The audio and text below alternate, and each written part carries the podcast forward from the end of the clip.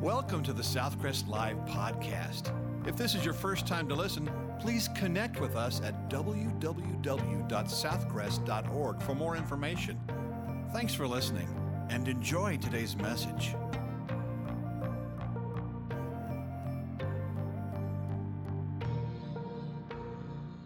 One thing you're going to hear at this church is about the grace of God.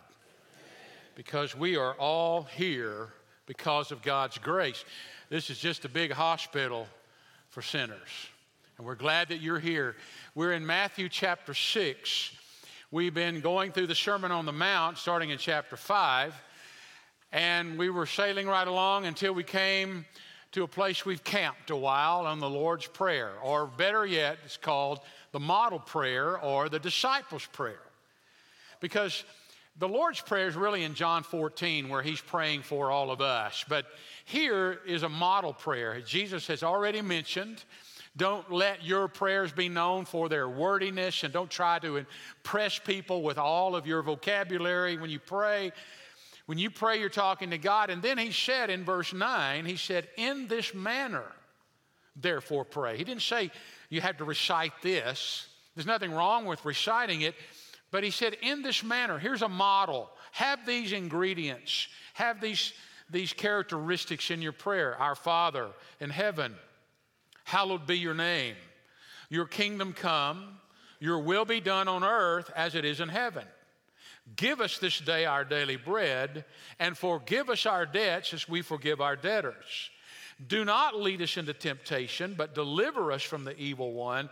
For yours is the kingdom and the power and the glory forever. Amen. Each of these phrases build on one another. We start with the relationship we have with God. We call him Father. Abba is the word. It's a relational word. It is a word that says we can approach God with a relationship. And folks, can you, can you understand that? He's not some far off, distant being. He's not uh, some man upstairs way off. We're talking about our Father, Abba. Now, to make sure that we remember who's in control, he says, in heaven. Heaven is the center of authority. God still reigns from heaven. God is still on the throne. He, he is still in charge. So, our Father, but yet and we don't get too casual with Him because He's still in heaven. He's our Father. Hallowed be thy name is the first petition. We're asking for God's name to be glorified not only in our life, but in our world. And then last week we saw thy kingdom come. We're saying, God, we want your kingdom on this earth. We're, looking forward to the return of Jesus, but we're looking for the kingdom to come in our own life. Then we come to the third petition, probably one of the hardest ones that we pray. Your will be done on earth as it is in heaven. Now, why is that so hard for us to pray? For one thing, we are saying we're going to submit our will to the will of the Father, and we are strong willed people, aren't we? That's a nice way of saying hard headed. We are hard headed. We don't like anybody to tell us what to do. And yet, Jesus said, when you come to pray, you're praying, Father, I want your will to be done on earth as it is in heaven. Now, what does all that mean? Well, first, let's talk about when you think about God's will and as strong willed as people are, there are different reactions to God's will. People respond differently. For example, some people come and they pray this, Thy will be done, and they've got this resentment in their life. And the reason they do is they think, well, you know, God is this iron fisted dictator who's going to rule. He's too strong to resist, so I have to give in to him. And they sort of resent it. God's will is going to be done whether I like it or not, so whatever. Well, I want to tell you, the way that you look at God's will is going to determine a lot in your own prayer life because you're not going to pray if you've got any resentment toward God like that. When Beethoven was found dead, His lips were curled up in a snarl, and his hands were clenched with fists, as if to say, I'm dying, and with bitterness in my heart, I'm dying. Well, a lot of people, when they think about, well, God's will doesn't, doesn't agree with what my will is, and they come with resentment in their life. And I'm sure there have all been times in our life when we felt a little resentment. We didn't like what God said, we don't, didn't like what God did. Another reaction is resignation. They submit to God's will not out of love and joy, but out of the resignation that what they see is certain. They, they pray, but they don't think their prayers are going to make any difference. Now, you go to Matthew chapter 21, and you, it's not Matthew, excuse me, it's Acts chapter 12. You read where Peter was arrested and he was going to be executed the next morning. And so a group of believers met in a home. They began to pray for Peter. But they didn't really believe it was going to help much. Because as they prayed, an angel released Peter out of prison. And Peter shows up at the home where they're praying and he knocks on the door. Nobody goes to the door except a little girl who goes. And she says, Who is it? And, it, and he says, Well, it's Peter. It's, it's, it's me. She goes back in the prayer room or the prayer group and says, Well, well, Peter's at the door. And they're going, He's not at the door. He's going to be executed in the morning. He's in prison. They didn't even realize that he, he was at the door. They didn't really expect anything to happen. They didn't think that you could change it. They sort of resigned the fact, well, Peter's caught. He's going to die tomorrow. Not anything we can do about it. Let's just pray that it's quick and painless. That's not what it says, but it's probably what they were doing. Well, Lord, he's not going to get away, so just make it be quick and painless. People pray, oh, thy, oh well, thy will be done in a hopeless sort of way in 325, when Constantine became the emperor of Rome, he Christianized Roman Empire. I think it was 325, don't hold me to that. Now, there's a difference in evangelizing a nation and Christianizing it. I mean, you can make Christianity the official religion, and that's all he did. He didn't change people's lives. Well, when Constantine died, the next emperor was named Julian, and Julian wanted to turn Rome back to the heathen gods and the paganism that they had. And so there was a, a conflict that happened, and Julian was injured, mortally wounded in battle. He was dying on the battlefield. And when he was dying, he took a handful of his own blood and he threw it in the air and he said, Thou hast conquered, O Galilean. Resigning the fact that he had lost, but a lot of people come to prayer and say, Well, God, you're going to do what you want to anyway. I might as well learn to like it. Now, there's another approach or another reaction it's, it's recognition. They think that it's man's duty in prayer is to bend God's will so that it lines up with us, but then we recognize, no, that's God. We need to line up with Him. Uh, let me put it this way Reinhold Niebuhr, who was a theologian, once took his little girl for a walk. And he asked her, Do you want to go with me? I'm about to go on a walk. It's a beautiful day. And the little girl said, No, I don't want to go. He said, Now listen, it's really pretty outside. You need to go. She said, No, I don't want to go. And then he said, You're going anyway. Come on. So they went on a walk, and while they were walking, uh, Niebuhr says, Aren't you glad you came, darling? The, look at the flowers, they're beautiful. The, the mountains and the hills, and they're just wonderful. The air is clear. It's just wonderful today. Now that you've seen all these beautiful sights and smelled the fresh air, aren't you glad you went with me? She said, No, I'm not. The only reason I went was because you're bigger than I am. Well, a lot of people come to God that way. Maybe we say, Well, Lord, you're bigger than I am, and so I'm going to accept your will because there's not anything I can do about it. But then there's still the reaction of rejoicing. Your will be done. Now, did you notice the phrase? It says, Your will be done on earth as it is in heaven. What does that mean? As it is in heaven. Is God's will being done in heaven? Yes. Who are God's soldiers or messengers or workers? Angels. And every time God asks one of those angels to do something, boy, they're on it. They're glad to do it. In fact, God's will in heaven is done completely and consistently and constantly. Psalm 103, verse 20 says, Bless the Lord, you his angels who excel in strength and who do his word, heeding the voice of his word. The fact of the matter is that God's will is quickly done in heaven, but God's will is not being done here on this earth. Now, I realize that some of us have responded to God's will, but in general, the world is in the domain of Satan. We know that from 2 Corinthians 4 4. He's the God, little g, God of this age, of this world. He's blinded the minds of people so that the gospel doesn't shine unto them. And Satan's will is being done on this world more than God's will is. I'm not talking about us as Christians. So there's a need for God's people to earnestly pray that God's will will come on this earth and be done as it's already being done in heaven. So, for a moment, I want to talk to you about God's will. What are the realities? There are some distinctive realities about God's will. Now, if I knew everything about God's will and can explain it to you perfectly, I would be a genius. But those of you who know me know I'm not even in the same room with a genius. So I'm going to share with you a couple of things about God's will. That's something that people throw around. Well, it's God's will for me to do this. It's God's will for me to go there. It's God's will for me to do this. What is God's will?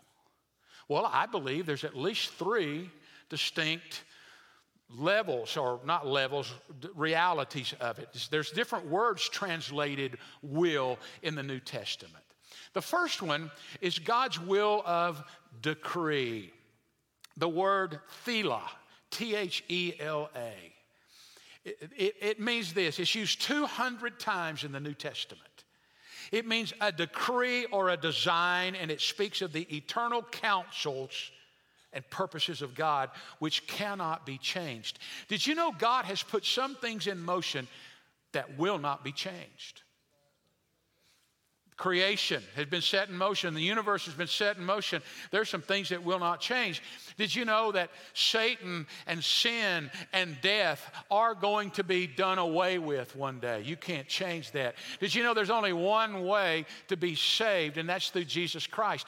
You cannot change that. There's a, and when all of us who know Jesus have died, we're going to go to heaven. You're not going to change that. God has decreed some things that are not going to change. He's God and he can do what he wants, but he, it's not going to change. Let me give you a couple of, of scripture references and you can read them later. But God's definite will being a reality. Isaiah 14 24. How about this one? Romans 8 28. How about Ephesians 1 9 through 11? Romans 9 19. There's a bunch of them. There's just a lot of scriptures, but some things have been determined by the Lord and they will stand forever. He has decreed it. It is definite. His will is going to be done regardless of what men do, what, regardless of what men think or feel. That is the word used right here in the model prayer. We're to pray for God's perfect, decreed will to be carried out on this earth, just as it's already being carried out in heaven. We're to pray that God will do as He has purposed to do, and He will bring it through us as well. So we definitely know there's some things that are going to happen regardless. It, it's, it's just going to happen. But the next two, I want you to pay close attention to. Not that you don't that that was not important, but the next one I call the will of desire. It's the word boulimai, which means an intense or a fond wish or an intense desire. This is what God would desire to under certain circumstances. This word used for things that God would like to see happen, but don't necessarily happen. It's used seven times in the New Testament. Let me illustrate it this way You go into a house, there's extreme sadness in this house. There's been the death of a child, maybe by a disease, maybe by an accident, some kind of tragedy, a child has died, and someone says, Well, it was God's will. Or you have a mom who's racked with cancer and her husband desperately needs her along with her small children, and she is fading fast because she's dying of cancer. And somebody says, Well, it must be God's will. Or you hear of a plane crash or a train wreck or people dying out on the ocean trying to get to this nation. Or you hear of famine or hurricanes or tornadoes where people die or earthquakes or fires and disasters. And somebody says, it's God's will.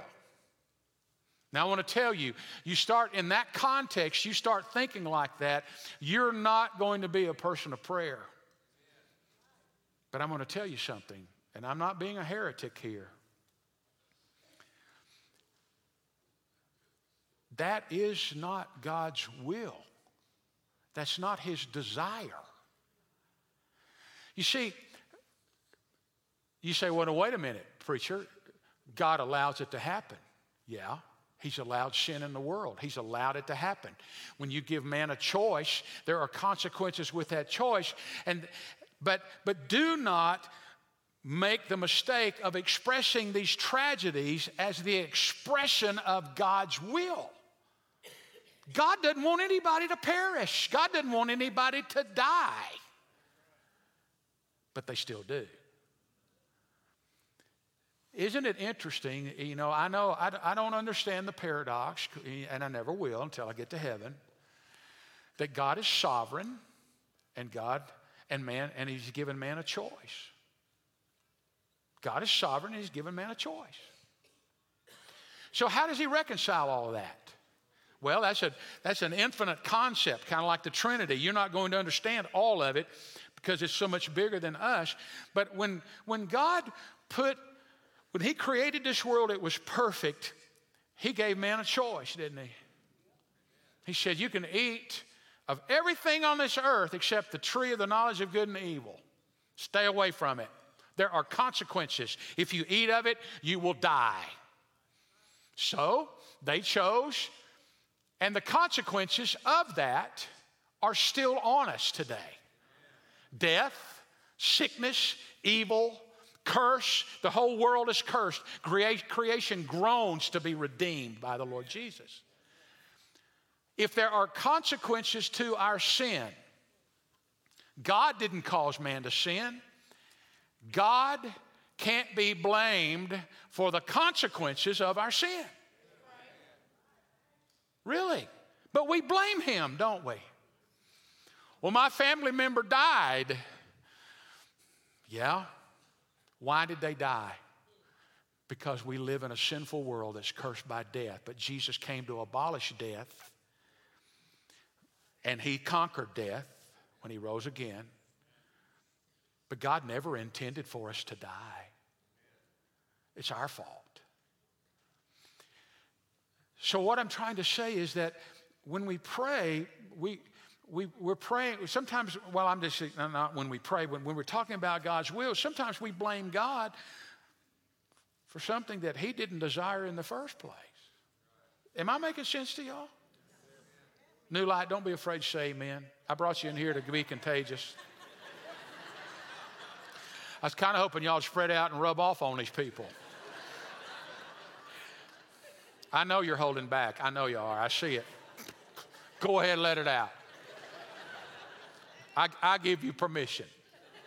But, but you say, well, it's one of those paradoxes. God has allowed sin, but it's not the expression of His will. He tolerates it. Let me give you some other examples. In Matthew 10 28, Jesus said, Fear not those who destroy the body, but fear him who's able to destroy both soul and body in hell. Now, who is that? That's God. Satan, Satan can't destroy body and, and soul because Satan's going to be destroyed himself. Well, God is able, and you say, well, is it the will of God that people are destroyed? No. 2 Peter 3 9 says God is not willing that any should perish, But God's holiness and God's justice and God's righteousness are going to deal with sin, but that's not God's desire. That's not his strong desire. Listen to what Jesus said in Matthew 23 37. Oh, Jerusalem, Jerusalem, the one who kills the prophets and stones those who are sent to her. How often I wanted to gather your children together as a hen gathers her chicks under her wings, but you were not willing. I wanted you to come, but you wouldn't come. So, a lot of times we throw that term God's will around here. We say, well, it was God's will she died. No, it wasn't God's will she died. Wasn't God's de- desire. Did He allow it? Yeah, He allowed it, but He allows a lot of things, but the consequences of sin in the world. So, we can pray. Do we pray for people to be healed? Yes, we pray for people to get well. Do you understand what I'm, talking, what I'm talking about here? Okay, the third reality is what I call the will of demand. Let me ask you something. Did God tell us in here in the Bible to do anything? Did He tell us not to do some things? yeah, He did, didn't He? So, is it God's will that we do it or not do it? Yes. You see, our problem is, is that we, we know what God wants us to do. Our problem is doing it. For example, is it God's will for people to come to church? Is it? You sure? You're right. I'm just teasing, messing with you. He, Hebrews 10 25 says, Forsake not the assembling of yourselves together, but all the more you, you exhort one another where you see the day fast approaching. Yeah, Jesus gave his life for the church. So for you to be part of the church is God's will. It's will of command or demand. Does, does God have a will concerning marriage? Yeah, yeah. He said, first of all, it's between a man and a woman. And he said, second of all, did, does he have any commands about Christians when they marry? Yeah, Second Corinthians chapter 5 or 6 says, Do not be unequally yoked with non believers. Now, if you're already married, married and and I know some of you came to Christ after you were married and you're unequally yoked now because your, your spouse is not a Christian. First Peter says, don't leave them. You may have the opportunity to lead them to Christ. So it's not an excuse to leave them. But if you are single and you are contemplating marriage and you're a child of God, the first thing on your mind should be, do they love Jesus? Do they follow Jesus? Because if you marry a non believer, you're out of God's will his desire, his purpose. He tells us that. He's, there's so much in the scripture where he says, This is the will of God, your sanctification. At a Massachusetts meeting, a, a preacher was preaching, delivering a sermon to a group of young people. And a young lady walked up to him after that meeting and said, I would like to know how we can be Christians and have our own way. Well, that concept today is very prevalent because we hide behind the cloak of grace and say, you know what, since I'm under grace and I'm saved by the grace of God, then I can live like I want to live. But listen to Titus 2:11, for the grace of God that brings salvation has appeared to all men, teaching us that denying ungodliness and worldly lust, we should live soberly, righteously, and godly in this present age. We're supposed to be living lives following the Lord. It does matter what you do, it matters where you go, it matters what you say. We're representing the kingdom. You don't hide behind grace to sin. Most people don't want to know the will of God in order to do it, they want to know the will of God in order to consider it. It is God's will it is God's will for all to be saved. 2 Peter 3 9 says, God doesn't want anyone to perish. But now, will all people be saved? No. It's God's will for believers to be filled with the Holy Spirit. Ephesians 5:17. Be not drunk with wine, but be filled. It's an imperative. Be filled with the Holy Spirit. We're supposed to walk in the Spirit. The Holy Spirit lives in you. It's a guarantee of your salvation. We're supposed to be filled with the Spirit. It's believer, it's, it's God's will for believers to be sanctified and live lives free of sexual immorality. 1 Thessalonians 4 3. This is the will of God that you abstain from sexual immorality. What part of that do people not understand that call themselves Christians? They move in and live together, they sleep together, they don't even think about it anymore. But God said, No, I've got a reason for this. There's parameters here. It's God's will for us to be submissive to governmental and spiritual authority. 1 Peter 2 13. I just hate that one.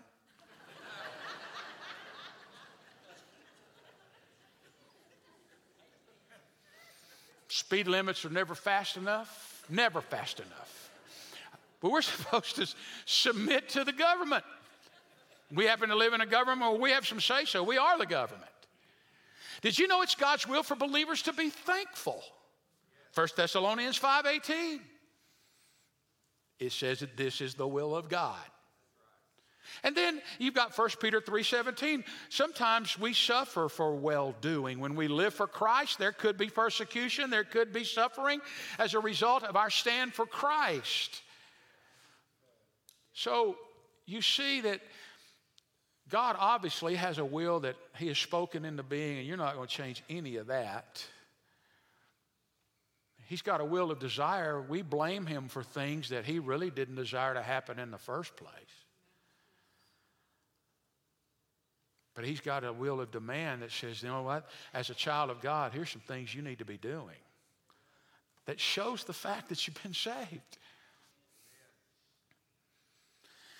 Well, in this model prayer, Thy will be done is also a very decisive request. I want you to see this, and then we'll be done. Your will be done in the Bible always speaks about something we do. A lot of times we sit back and say, Well, I'm just waiting to see what happens in my life. I want God's will to happen to me. Now, I understand what they're saying, but in the scripture, God's will is something that you do, not wait to happen. And we kind of hide behind it. You remember the story of Jesus in Matthew 21? Where the father had two sons. I'm, I'm loosely paraphrasing this, but he had two sons and he asked them to go work in the field. The older son said, I'm not going to do it, and he left for town. The younger son said, Yeah, I'll do it. And he stayed behind. But then the younger son did not work in the field and went to town. But the older son, on the way to town, changed his mind and came back and worked in the field. And then Jesus asked the question which one of them obeyed his father? The one who said he would and then did not fulfill it, or the one who said he wouldn't and then fulfilled it? Of course, the second one. And when we pray, Thy will be done, it sometimes means that we do something in obedience to what we understand God is teaching in His Word. So when we pray, Thy will be done, it's a decisive action. We're going to take action. I'm going to do this. Now, when you pray, Thy will be done on earth as it is in heaven, two aspects to this I want you to see, then I'm done. The first one is that it is a prayer of rebellion and revolution. What in the world are you talking about? I'm not advocating a violent revolution. But, folks, I want to tell you something. When you're praying for your will to be done on earth, you are saying, I don't agree what's going on with this world right now. And I'm going to go against the status quo. I don't agree with what they're doing. I don't agree with the, the morality or their immorality that's going on. God, I don't agree with what Satan is doing here. I want you to invade this place. I want you to stop it. I'm asking you to, to change it all. Rebelling against the status quo. That makes sense. Somebody told me after the last service, I, I don't really want that to go on television. I'm afraid you're going to get in trouble talking about rebe- rebellion and revolution.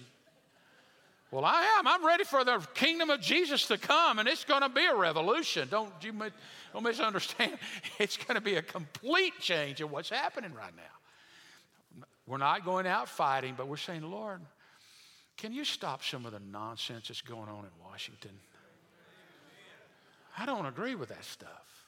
Lord, can you stop some of the nonsense that's been put out in Hollywood? I got really upset with one of the toy makers, Mattel. Mattel. We have all had Mattel toys. Now they're going to make a same sex doll. No, excuse me, gender neutral doll. Really? Let's just indoctrinate our children. I'm tired of this stuff. Lord, please intervene. I pray not a one of those things sells. That's what I'm talking about. You pray for, you pray for the God to change it. And we need to pray for the change to happen in our land. We need to pray, Your will be done on our earth, Lord. It starts in our life, which leads me to that next aspect a prayer of readiness and relinquishment. Lord, I want you to have your will done in my life. I'm ready. I'm ready to do your will. I'm ready to obey you. And I relinquish my own rights. I want you to live through me. Now, sometimes, and we'll get a little on this next week when we talk about our daily bread. Give us this day our daily bread. But we when you pray, sometimes, sometimes we're faced with a decision that's not black or white in the, in the Bible. It just doesn't spell it out. And so you're saying, Lord, I'm asking you for this. And you know, there's a lot of different ways to determine, and you know, through prayer and through godly counsel, and God speaks to people in different ways. But God, but God will never, ever, ever lead you contrary to the Bible. He, he won't do it. He just won't do it. Because that would make him a liar, and God is not a liar.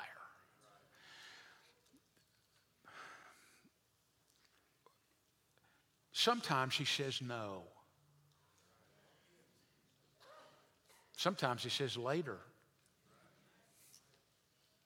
Now, not in being obedient, we're supposed to be obedient. Amy Carmichael was a missionary to India. She was rescuing a lot of young Indian girls who had been given over to sexual slavery. One day, Amy told of a prayer that she prayed earnestly in her childhood. Her mother had told her that God is very good at answering our prayers, and there was one little thing that Amy wanted as a little girl. She wanted her eyes to be like her mom's, and her mom's were blue. She wanted blue eyes. Her eyes were brown. But she prayed one night earnestly that during the night the Lord would turn her eyes blue, and she went to sleep in simple childlike faith that God would hear and answer.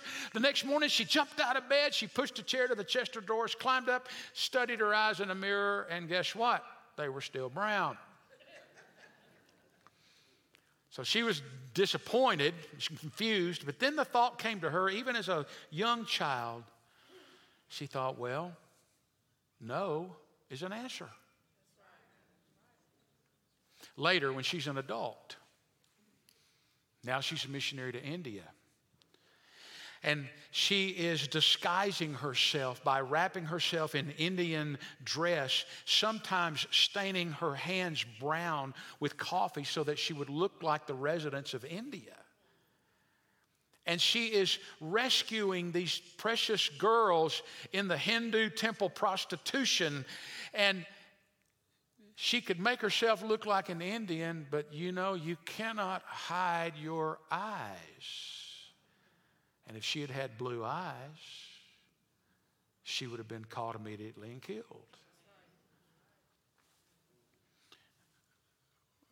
Did she know that as a little girl? No. We don't always know everything. But sometimes God says, you know what? It's just not good for you. No. Sometimes He'll may say later. There'll be some people who say, well, you just didn't have enough faith. Oh, really? I can hardly wait for them to meet Paul. I can't. Next time somebody pulls that on you. Second Corinthians chapter 12, Paul said, I prayed earnestly for this physical infirmity, whatever it was. A lot of people think it may have been his eyesight, but whatever it was, I prayed for this thorn in the flesh that he called it to be taken away. You don't think he didn't have God's ear when he penned most of the New Testament under the inspiration of the Holy Spirit? But the Lord said no. Nope. He said, My grace is sufficient for you, for my power is made perfect in weakness. So, why is this so hard for us to pray?